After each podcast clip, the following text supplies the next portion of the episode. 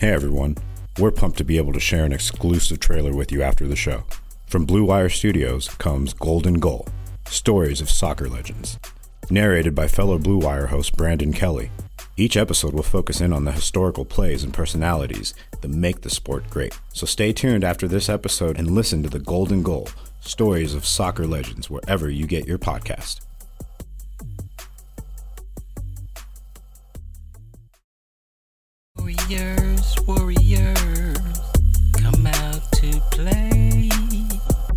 Want to be here. Show me you want to win. Show me you want to. You have that killer instinct. I do look at myself as being one of the most dominant fighters in MMA history. He didn't know it was gonna be a buffet though. He thought it was gonna be a three piece. Now you're getting the whole MGM Grand Buffet to the face, man. Hey, everybody, welcome to another episode of the RJ Ringside podcast. We are back with the full crew in the house Larry Mir, Adam Hill, our MMA writer, and I'm Heidi Fang. We have a great show lined up for you. We're going to talk all about Fight Island and joining the show later on to actually break down a little bit of what you can expect at Fight Island is UFC President Dana White. So you're going to want to make sure to stay tuned through the entire show to hear what the UFC president has to say about their new location here on Yas Island, the UFC bubble working in full effect. And a lot of the fighters have spoke about that as well. And we're going to get into UFC 251, the top three fights on the card, the title bouts happening at this event, four events in Yas Island taking place over the course of this month. So we're going to get into UFC 251. And just want to remind everybody that we are brought to you by betonline.ag, where they also have some great UFC betting lines. So you want to check that out. And also, we have so much to get into with this. You can find the show on reviewjournal.com slash podcast and also make sure to subscribe wherever you are listening. So, Adam, first of all, uh, we got to start talking here about the return of Jorge Masvidal in the main event. We're expecting to speak with him really soon here as well. So, uh, Jorge Masvidal, Kamaru Usman, there's uh, really no love lost between these two. I think he's Masvidal's been saying he's always been looking at Usman, preparing for Usman. So, despite the fact that Mike Brown Masvidal's coach tested positive for coronavirus this week. Um, I, I don't think that Masvidal will be short sighted on his game plan, even though Mike Brown is gone. What's your take on that? Yeah, I think you know he's a guy. Certainly, this fight was supposed to happen. So Masvidal was already training for a fight against Kamaru Usman while they were negotiating potentially, you know, doing the deal, making the fight happen, and booking it. And then, of course, the negotiations fell apart. Gilbert Burns got the fight instead, and Masvidal was no longer training for the fight. But he had the game plan down. He had the training down. He was getting ready for him. I know he he had been bringing in some wrestlers and working with Mike Brown on how to uh, formulate an attack uh, against Kamaru Usman. So it's not really a mystery to him. He understands that part of it. It's more the late notice, cutting weight, cutting weight while you're trying to fly uh, halfway across the world, taking all these tests, isolating in a room for 48 hours. Like all of these factors are bigger factors than the than the game plan issue uh, with going up against Kamaru Usman and in in in this fight.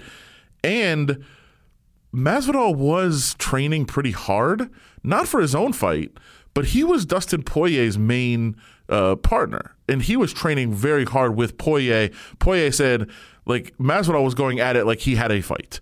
So uh, you know, it's not like Masvidal was just sitting around doing nothing. He had he had already been training for it. He had already been game planning for him, and he'd been in the gym with Poirier getting ready. Now that's not the same as training for your own fight, but you know the way Poirier told it, he was going pretty hard every day in practice. So uh, I'm not too concerned about his readiness. He's been around for a long time. We understand all those aspects. It's just kind of the the mystery of how do you travel across the world, how, even though he's on a private plane it's still travel. It's still adjusting your body. It's still trying to find a way to cut weight during you know going through all this. There's a lot of those factors there, but I think the actual matchup uh, shouldn't be an issue from a preparation standpoint. It'll be an issue in in theory in practice when they get in there. Like it's a tough matchup for him, but he at least was preparing for it and thinking about it and getting ready for it. Larry, do you see that Mike Brown being positive for coronavirus and not being able to corner Masvidal as a hindrance to Masvidal at all? No, uh, he's got so many fights um, in his career, and he, I mean, well, he's been doing it for like 20 years. I think you shake that off after a certain amount of time. I mean, I'm sure he would like his, you know, main trainer there with him, but he's got other guys that are probably just as involved in the camp with, uh, along with Brown, that that'll just do the same job. So I, I think he's you fine. get Mike Perry's girlfriend. Yeah, well, I mean, well, that could be former girlfriend because she might be uh, she might be kicked out after that. Uh, you know, she she took the other side. I think at the end of the video No, you no, heard her. she left. She no, no, no. The girl in the video is not her. Oh, She I thought that was her. No, no, she's in the very beginning of the video. If you haven't seen it, there is a Mike Perry. Oh, I thought that girl was her too. No, no, no. Yeah, yeah, the one No, that no, no. he says bad if you watch to. it again, if you watch it again, now I could be wrong about this too. I've watched it a lot of times though. I feel like she's in the very beginning of the video and she leaves very quickly, and the other girl might be like a friend of hers or something. But I think uh, Perry's girlfriend, Latoria, I think was wearing black. And then this girl was wearing I saw, white. I saw the greatest meme today that said Mike Perry's girlfriend now is two and zero in coaching. No, of course. I mean, I think it was like every comment on the tweet was was saying that uh, that was a little bit of an easier fight, I guess, than the Mickey Gall fight was. I would like to see the guy, the guy that Mike Perry punched, fight the guy that Conor punched. yes. They can fight. On, they can fight on Fight Island. That'd be great. Uh, but in the like, we're joking about it. It's not really funny if you did not see how Mike Perry was involved in an incident in a bar in Lubbock, Texas, and uh, knocked out a guy that he called "quote old and fat," and then dropped a bunch of racial racial epithets. Uh, not a good situation for Mike Perry. Uh, but I, and I also don't think that his girlfriend will be cornering uh, Jorge Masvidal. Do you guys feel that this put Perry back because like No, this is his brand. See, I feel like I feel like I, I agree with you a little bit. I, I feel like he showed that he was a super marketable fighter this last fight. You know, with the dancing and people, you know, people are interested to watch him. And then he, I feel like he was setting up a fight with Diaz. You know, talking crap about Nate. And like now, I feel like he just kind of screwed up that path that he was on. This is this is who he is. This is what he does. This is, I mean, this is so on brand for Mike Perry that it's not going to affect anything. This is just who he is. Uh, we'll, we'll wait and see how the UFC uh, handles this with Perry and all the, uh, like you said, racial epithets that he unleashed. That was uh, quite a flurry of terrible words that I hate using. Uh, so uh, I I hope that he does see some sort of repercussions for this, but chances are, if we've learned anything from Conor and what the UFC has done and how they've handled that, there will likely not be any repercussions. But let's uh, get into this co main event. Another one that I'm sure fans are excited for. Max Holloway looking to try to get his belt back from Alexander Volkanovski. Max Holloway coming into this as plus 180 underdog right now. And something that I'm trying to figure out with this is whether or not Max is going to come in with a fresh game plan and make the proper adjustments, because when you look at the way that he approached this fight last time, what really killed him was the leg kicks. He got chopped down by Volkanovski, and, and I'm sure that the camp has looked at it and the team has looked at it and they said, okay, we need to adjust here. But then again, I'm sure Volkanovski has some sort of plan as well on how to adjust for Max Holloway. So, Adam, how do you break this one down? Yeah, but I think Volkanovski was the better fighter in the last fight. I think it wasn't like some fluke win or anything like that. He did it over five rounds, and, and Holloway had some success. But I think Volkanovski just went sh- went out and showed that he is a legitimate you know champion at 145. He's a guy to be reckoned with for a long time. That all being said. I think we're getting carried away with Volkanovski being a massive favorite in this fight against Holloway. Uh, Holloway still is a guy who was you know, he had won 14 in a row at featherweight. Uh, his only loss over the last couple years had been at lightweight. Uh, he's a guy who uh, has so much talent, and I think will be able to adjust. I, I know all the, you know, the laughing and the joking about not actually training and doing it over Zoom and all these other things. I don't necessarily fully believe it. Uh, I think there was at least some actual training that was going on. Uh, but in the end, he also might have needed a break from his body anyway. I mean, he's he talked about how he had four title fights in a span of a year. And does he necessarily need to be in there grinding every day and, and actually sparring and taking shots? Probably not. Uh, so maybe maybe doing it that way helped him recover a little bit. I, listen, I think Volkanovski, again, not a fluke. He was the better fighter, and I think he could very well be the better fighter again. But I just think the value on Holloway being one of the greatest featherweights we've ever seen uh, is and and also the motivation of having lost that fight and lost the title. Uh, I just think there's a lot there to like about a guy that's such a big underdog. Larry, if you're Max Holloway's coach, what adjustments do you tell him he needs to make to win this fight? I mean, he's definitely got to watch out for those leg kicks and maybe just his movement. Maybe move a little bit more. Try to cut more angles on um, Alex. Um, I, I, I thought Volkanovski did a good job of cutting off his angles. You know, in the, the the last fight, you could say there were some close moments in the fight, but Volkanovski won the fight hands down. Yeah. You know, so but um, again though too, you cannot. Max Holloway's coming off that loss, and he's probably, you know, it- mentally got something to prove against Volkanovski, so he's going to come with it. Um, but like you said, it's going to be interesting to see how they do change up that game plan. And I'm curious to hear how the Fight Island logistics are going to play into that. But let's take a quick break and we'll hear from Dana White, who breaks all of that down with Ed Graney and Adam Hill when we come back from this short break.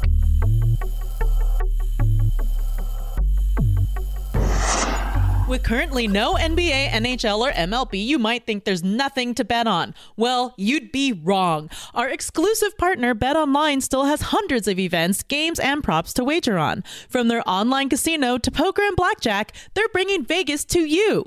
Missing the NFL? No problem. BetOnline has live daily Madden NFL 20 simulations you can bet on. You can still bet on Survivor, Big Brother, American Idol, stock prices, and even the Nathan's Hot Dog Eating Contest. All open 24 hours a day and all online. Use promo code BLUEWIRE to join today and receive your new welcome bonus. BetOnline, your online wagering solution. Yeah, it's been crazy. It's it's been the hardest thing that I've ever done for sure, especially early on. And um, you know what a challenging business this is anyway. And now, now with all this crazy shit, it, it, it's like a whole nother level. But um, I knew from day one that we could do it. I knew we would do it, and uh, you know I was willing to fight the fight. Um, to, to, to, to make this happen. To be honest with you, it all surprised me. Um, the, the amount of negativity from the media, the, the amount of, of media that was uh, media politicians and, and, and, and all working together to try to stop us was fascinating. I was really blown away by that. Two, two things. First of all, we're the best. We're, we're the best that have ever done it. And there really isn't anything. I, I always have the mentality nothing is impossible. Everything can be done. You just have to be willing to work at it. You have to be willing to find solutions and figure it out. And I know my staff. I, I know my staff. The people who work here are are just as committed and passionate about the sport as I am. The day that all this COVID stuff started and, and, and we really didn't understand a lot of it, I had a big meeting downstairs and I said, I'm going to be honest with you guys. I don't understand this.